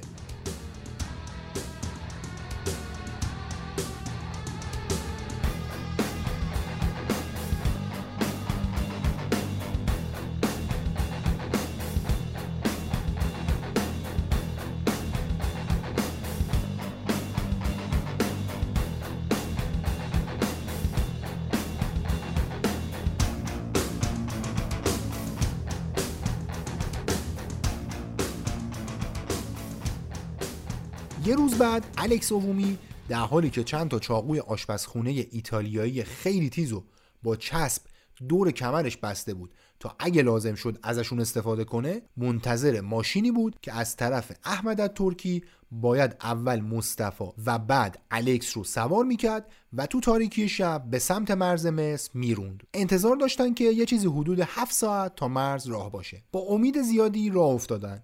اما فقط 15 دقیقه بعد اولین نیست بازرسی جلوشون رو گرفت. بهشون شک کردن و می‌خواستن که بگردنشون. مصطفی به شدت عصبی بود و واکنش های عصبی نشون می‌داد. همین باعث شد که اوضاع خراب بشه و شک ایست بازرسی بیشتر بشه. این ایست بازرسی ها رو هم نیروهای مخالف قذافی گذاشته بودن و اگه میفهمیدن که این دوتا بازیکنهای تیم قذافی هستن حسابی براشون گرون تموم می‌شد. یه صحنه مصطفی تو ماشین تکون می‌خوره و مامورا فکر می‌کنن می‌خواد از زیر پاش چیزی برداره. همین میشه که دیگه آمپر میچسبونن و پیادهشون می‌کنن. الکس هم پیاده می‌کنن و شروع می‌کنن به گشتنشون. به شکل معجزه آسایی چاقوهایی که روی بدنش چسبونده بود رو پیدا نکردن. خودش ماجرا رو اینطوری تعریف می‌کنه. برگشتم تا ببینم مصطفی در چه حال است. یکی از شورشی ها را دیدم که پشت زانوی او لگت زد و دوست من را روی زمین انداخت. با مصطفی چشم در چشم شدم و در عمق چشمهایش خواندم که می‌گوید قرار اینجا بمیریم. هوا کاملا تاریک بود اما نور ضعیف ماشین باعث می شد بتوانم ذهن مصطفی را بخوانم. در فاصله یک لحظه از حالتی که اصلا نگران نبودم به حالتی رسیدم که مطمئن بودم آنجا قرار است کشته شویم. دلیلش رفتاری بود که آنها با مصطفی داشتند و آن ضربه خشنی که به پشت پایش زدند. با خودم فکر می کردم که قرار است دوستم را همانجا اعدام کنند و بعد سراغ من بیایند. شروع کردم به دعا خواندن. با خودم دعا می کردم و از خدا می خواستم کمک کند از آن جهنم خلاص شویم. قبل از اینکه حرکت احمقانه ای انجام دهم و همانطور که دستم را به سمت چاقویی که روی پای راستم بسته بودم می بردم تصور کردم به سمت کسی که بالای سر مصطفی ایستاده می‌روم و چندین بار چاقو را وسط سینهاش فرو می کنم دوباره فریادهای مداوم به زبان عربی شروع شدند یکی از شورشی ها دستهای مرا گرفت و روی سقف ماشین کوبید. دو نفر دیگر مصطفی را از روی زمین بلند کردند و به سمت ماشین آوردند. یک دقیقه پیش مصطفی یک آدم مرده بود و حالا داشت آزاد می‌شد. به همین سادگی. تا امروز نمی‌دانم چه چیزی نظر آن شورشی ها را تغییر داد. گفتم که انتظار داشتن هفت ساعت راه باشه تا مرز مصر. اما با این بحران شرایط بد جاده و بیراهه هایی که برای فرار از اتفاقهای مشابه این اتفاق انتخاب می‌کردن در واقع دوازده ساعت طول کشید تا به جایی که می‌خواستن رسیدن. راننده اونا رو پشت دروازه های کمپ سلوم تو منتها علیه شرقی لیبی پیاده کرد. این کمپ اون زمان تازه تأسیس بود. سازمان ملل برپاش کرده بود برای آواره های جنگ داخلی لیبی که می‌خواستن از کشور خارج بشن یا به بیان درستتر مجبور بودن فرار کنن. وارد کمپ شدن و فهمیدن بیشتر آدمای اونجا مصری هستن و تفاوت زیادی هست بین مصری ها و بقیه. مصری ها مدارکشون رو می‌دادن و راحت از مرز خارج می شدن غیر مصری ها اما مدارکشون رو می‌دادن و معلوم نبود که تکلیفشون چیه. بعد از چند ساعت الکس از مصطفی جدا شد. در واقع آدما رو بر اساس ملیت جدا کردن و بردنشون توی سالن خیلی بزرگ. به الکس گفتن که مدارکشو بده تا یکی دو ساعت بعد معمور سازمان ملل بیاد و تکلیفش رو مشخص کنه. این هم مدارکش رو داد و منتظر نشست. یه ساعت گذشت خبری نشد. دو ساعت گذشت خبری نشد. آفتاب به سمت دیگه آسمون رسید. خبری نشد. دسته دسته مصری بود که از مرز رد می‌شد. سوار اتوبوس‌های پارک شده تو ترمینال اون سمت فنسا می‌شد و به سمت دنیای خارج از جنگ فرار می‌کرد. الکس مصطفی و بقیه غیر مصری ها اما تو اون شبه زندان بزرگ منتظر سرنوشت نامعلومشون بودن. ده روز بعد اینکه وارد کمپ پناهنده های مرز مصر شدن هنوز اون دو ساعتی که مامور کمپون اول بهشون گفته بود نرسیده بود. به این نتیجه رسیدن که قراره تا زمان خوابیدن گرد و خاک تو لیبی همشون رو اونجا نگه دارن. وقتی اینو فهمیدن صبرشون تموم شد. الکس با یکی از مامورایی که وظیفه داشتن مدارک ملت رو بگیرن و پاسپورتشون رو مهر بزنن درگیر شد. درگیری لفظی اونقدر بالا گرفت که مامورای حراست اومدن الکس رو بازداشت کردن و فرستادنش توی سلول انفرادی. سلول که یه اتاق بدون پنجره وسط ناکجا آباد. تاریکی مطلق. فشارهای عجیب و غریب و افتادن تو اون تاریکی باعث شد الکس کم کم به سمت توهم بره. خودش میگه تو 4 5 ساعتی که تو اون سلوله بودم بچگیامو دیدم. باهاش حسابی صحبت کردم و خیلی هم حال داد. عجیبم نیست این اتفاقه که همچین بلای سرش اومده باشه. خلاصه بعد چند ساعت از زندان موقت میاد بیرون. مجبور بود که ماستو کیسه کنه و ساکت و آروم یه گوشه بشینه تا ببینه که سرنوشتش چیه. کمپ یه حیات مانندی هم داشت که خیلی ها رو فرستاده بودن اونجا. مردم تو گروه های کوچیک خانوادگی یا کسایی که بهشون اعتماد داشتن کنار هم خزیده بودن. یادمون باشه که اینجا نه غذایی هست به اون صورت نه امکانات خواب. در نتیجه هر کی زورش بیشتر باشه جای بهتری گیرش میاد و می‌تونه از مهمترین داراییش یعنی خوراکیاش هم دفاع کنه. اینکه بودن افرادی که دنبال دزدی و اینا بودن اصلا عجیب و دور از ذهنم نیست دیگه. احمد ترکی یه پولی در حد 300 دلار اینا بهشون داده بود اما پول اونجا خیلی کاربردی نداشت. کسی چیزی برای فروش نداشت اصلا. کی میاد اونجا که معلوم نیست فردا چه خبر میشه غذاشو به پول بفروشه؟ در نتیجه کارشون کشید به گشتن تو سطلای آشغال به امید پیدا کردن تهمونده غذا. یا هر خوراکی که بتونن گرسنگی شدیدشون رو برطرف کنن. تصور کنید یه آدم با کتونی نایکی هودی نایکی لباسا خوب مشتی ردیف داره تو سطل آشغالای بزرگ که هر جور گندی توشون پیدا میشه دنبال یه استخون مرغی دور نونی چه می‌دونم باقی مونده کنسروی چیزی میگرده. طبیعی بود که نتونن خیلی این وضع رو تحمل کنن. اینقدر بیکار بودن که بتونن هر فکر و خیالی رو تو سرشون بپرورونن. مهمترین فکر و خیال چیزی نبود جز فکر فرار. الکس برای روزها اطراف کمپ رو بررسی کرد و برنامه گشتا رو در آورد. آخرش فهمید یه ساعتی از شب برای یه چیزی حدود ده دقیقه و بین تعویز شیفتا یه بخشی از فنسای اطراف اردوگاه محافظ ندارن. مصطفی نه که موافق خطر سر جونش باشه اما چاره ای نداشت که قبول کنه. خلاصه نقشه چیدن و برنامه تعویز پستا رو برای سه روز زیر نظر گرفتن. این کار باعث شد مطمئن بشن که یه بازه زمانی مشخص بین سه تا 4 صبح اون حفره امنیتی که گفتم وجود داره. وقتی جمع جور کرده بودن که برنامهشون رو اجرا کنن الکس گفتش که داداش ببخشید من برم این گوشه کنارا یه دستی به آب برسونم. رفت کارشم کرد. ولی قبل اینکه شلوار رو بکشه بالا دو تا گندبک از آسمون رو سرش نازل شدن. لباسای چشم نواز الکس باعث می‌شد که خیلی ها فکر کنن طرف مایه داره و یه کاری هست و وسوسه می‌شدن که شبونه برن سراغش. یکیشون به الکس حمله کرد اما موفق نشد روش مسلط بشه. در نتیجه الکس هم که ورزشکار حرفه‌ای بود موفق شد که خودش رو نجات بده. خودش تو کتاب اینطوری تعریف می‌کنه.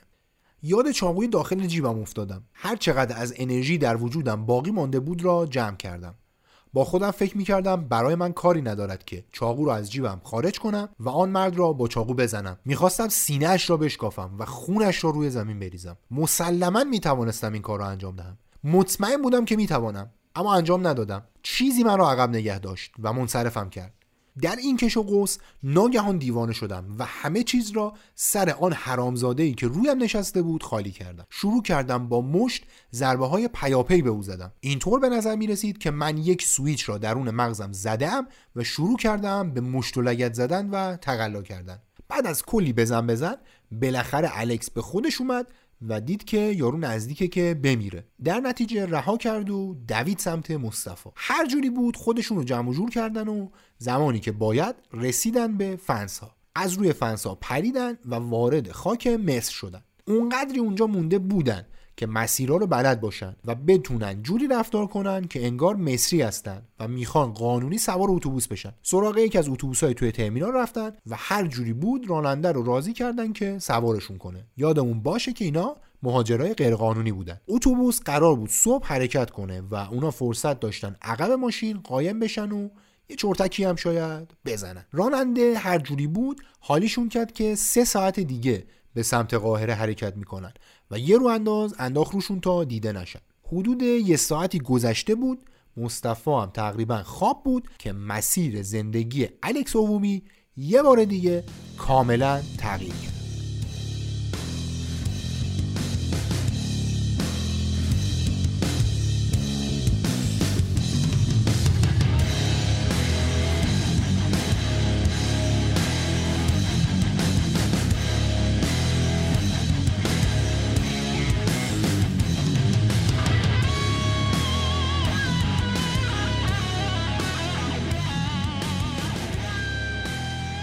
الکس دومی ته یه اتوبوس مرزی به مقصد قاهره بین های کثیف کنار مصطفی نیانگ دوست سنگالی به خواب رفتش و زیر یه روانداز چرک و سنگین داشت به ماهای باور نکردنی که سپری کرده بود فکر می‌کرد که یهو موبایلش زنگ خورد. از شانس خوبش زنگ موبایل قطع بود و فقط صدای لرزشش بود که تو اون سکوت شب باعث شد بفهمه تماس داره. تو چند ثانیه گوشی رو از لای خرت و پرتای تو کولش پیدا کرد و دکمه سبزو زد. کوچ شریف سرمربیش تو النصر بود. شریف به الکس توضیح داد که وقتی یه روزنه امید برای فرار پیدا کرده به خاطر جون خانوادش نتونسته صبر کنه و فرار کرده به اسکندریه تو مصر. خلاصه عذرخواهی و اینکه آقا من خیلی برای شما دعا کردم و ببخشید کاری ازم بر نمی اومد و این صحبت ها الکس بهش گفتش که آقا جان الان وقت بدیه. من جونم در خطره. شریفم گفتش که تو چیزی نگو. فقط گوش کن.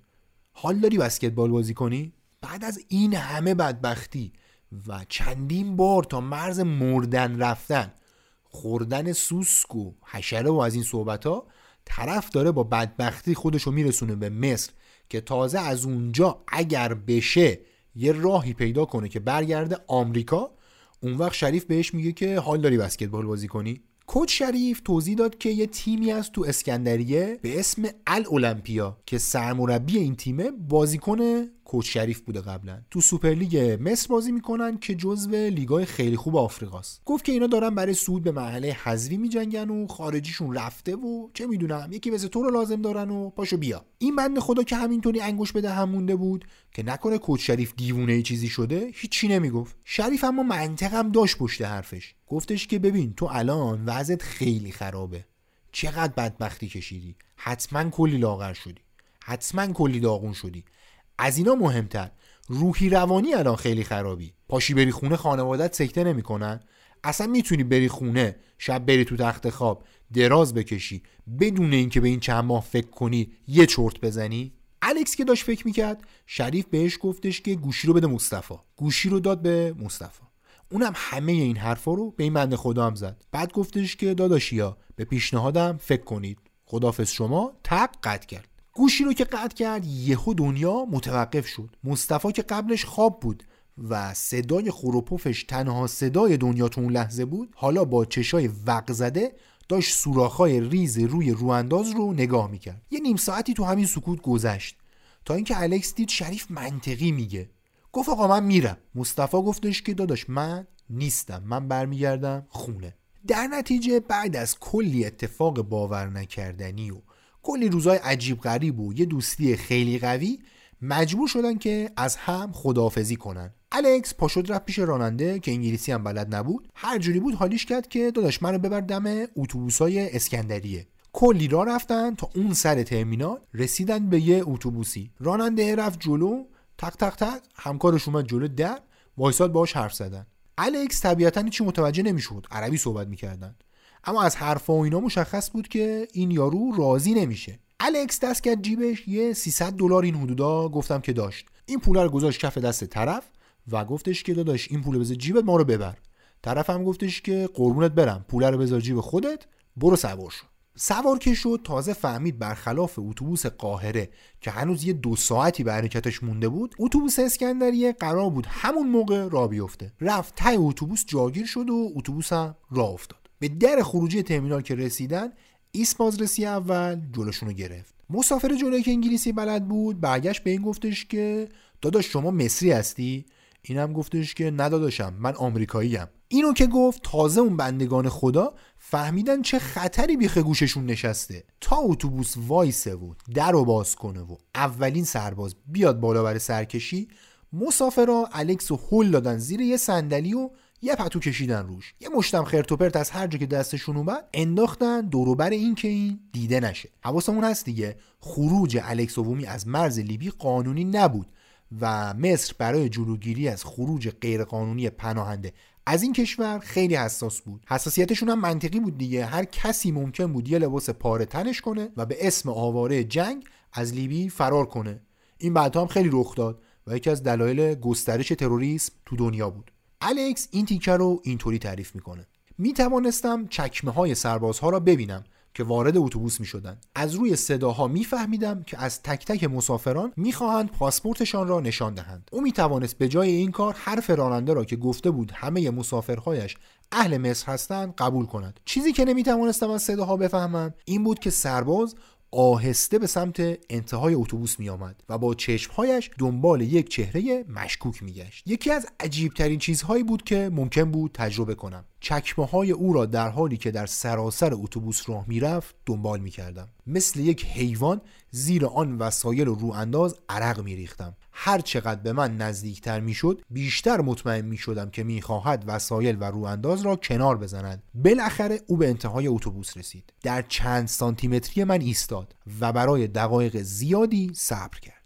چکمه های او یک دور زدند بعد یک دور دیگر هم زدند و بعد از همان مسیری که وارد اتوبوس شده بود برگشت. در زمانی که آن سرباز از اتوبوس پیاده می‌شد مسافرها مثل مرده ها ساکت بودند. وقتی راننده در اتوبوس را میبست آنها هنوز ساکت بودند.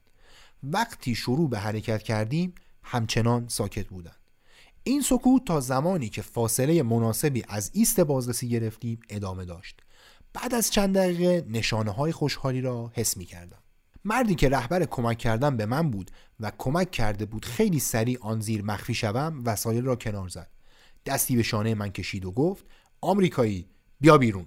بعد از اون دیگه جاده های معمولی کشور اون روزها هنوز در صلح مصر بودن که بین الکس و آرامش فاصله انداخته بودن تو راه داستانشو برای اون آدما تعریف کرد و وقتی فهمیدم بسکتبال حرفه‌ای بازی می‌کنه خیلی بیشتر باش حال کردن. مصری هم بسکتبالشون خوبه. خیلی هاشون بسکتبال دوست دارن. تو راه چندین بار توقف کردن و تو همه این توقف ها الکس مهمون سفره مصریا بود و تونست بعد از مدت ها یه غذای درست حسابی بخوره. بعد از چند روز سفر جاده ای الکس وومی به کوچ شریف تو اسکندریه رسید و مهمون خونشون شد. اونجا برای اولین بار بعد از مدت ها تونست به دوست دخترش زنگ بزنه و بگه که من زنده تو این مکالمه فهمید که سرطان پدرشم پیشرفت کرده و دکترا انتظار دارن که یه چند ماهی بیشتر دووم نیاره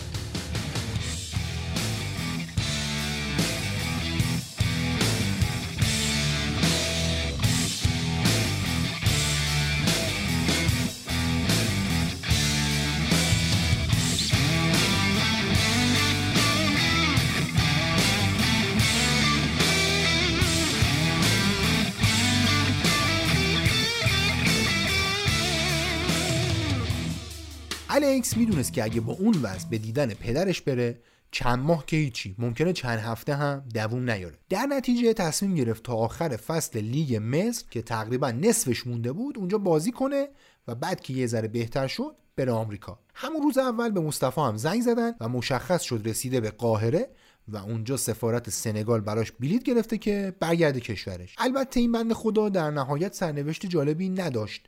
و 12 مارچ 2017 تقریبا 5 سال بعد از این اتفاقا و در حالی که فقط 33 سالش بود از دنیا رفت. درباره دلیل مرگش متاسفانه چیز قابل اعتمادی پیدا نکردیم. الکس تا آخر فصل 2011-12 تو مصر موند و در شرایطی که تا قبل از اومدنش الاولمپیا داشت برای صعود به مرحله حذفی میجنگید موفق شد این تیم رو برای اولین و تا امروز آخرین بار قهرمان سوپرلیگ مصر هم بکنه. داستان اون فصل رو خود الکس تو کتاب گارد رأس قذافی به تفصیل توضیح داده. اتفاقا اونجا هم اتفاقای بسکتبالی زیاد و جالبی میفته که من اگه بخوام تعریف کنم اینجا دیگه خیلی مفصل میشه. کتاب رو بخونید. خلاصه که الکس اوومی یه چیزی حدود 60 هزار دلار هم حقوق و پاداش از الاولمپیای مصر گرفت. جایزه با ارزشترین بازیکن مرحله پلی آف لیگ مصر رو هم گرفت و باعث شد بعد از چند سال دوری از آمریکا بالاخره رسانه های بسکتبالی معتبر اونجا هم دربارهش بنویسن البته فقط درباره عملکردش تو لیگ مصر نوشته بودن و هنوز کسی نمی‌دونست چه بلایی سرش اومده. بعد از قهرمانی و پایان جشنهای باشکوهی که تو اسکندریه برای اولین قهرمانی تاریخ بسکتبال شهر برپا شد الکس اوومی بعد از حدود دو سال باور نکردنی به خونه برگشت. اول رفت آتلانتا دیدن دوست دخترش و بعد چهار روز رفت بوستون دیدن خانوادش تو این مدت پدرش یکم بهتر شده بود و اومده بود خونه. فکر می‌کرد بابت این که تو مصر مونده و بسکتبال بازی کرده از دستش ناراحت باشن. اما اینطوری نبود. مکالمه الکس با پدرش اینطوری شروع شد. پس تصمیم گرفت تو مصر بمونی و بسکتبال بازی کنی. آره خیلی هم خوب تموم شد. آره می‌دونم. همیشه همینطوریه.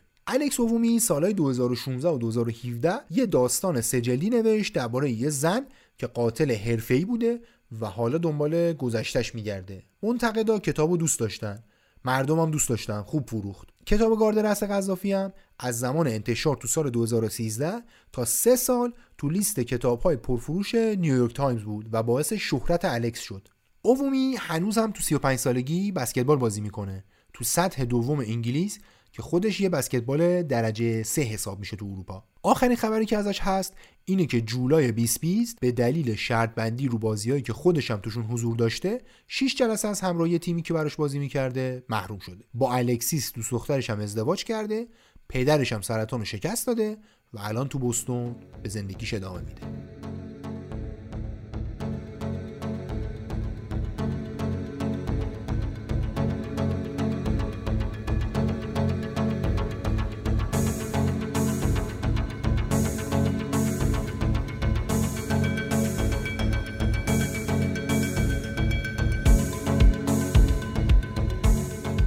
شنیدید اپیزود هشتم پادکست اوتسایدرز بود که تو بهمن 99 منتشر شد. اوتسایدرز رو می‌تونید رو همه اپلیکیشن های میزمان پادکست بشنوید و روی توییتر، اینستاگرام و تلگرام دنبال کنید.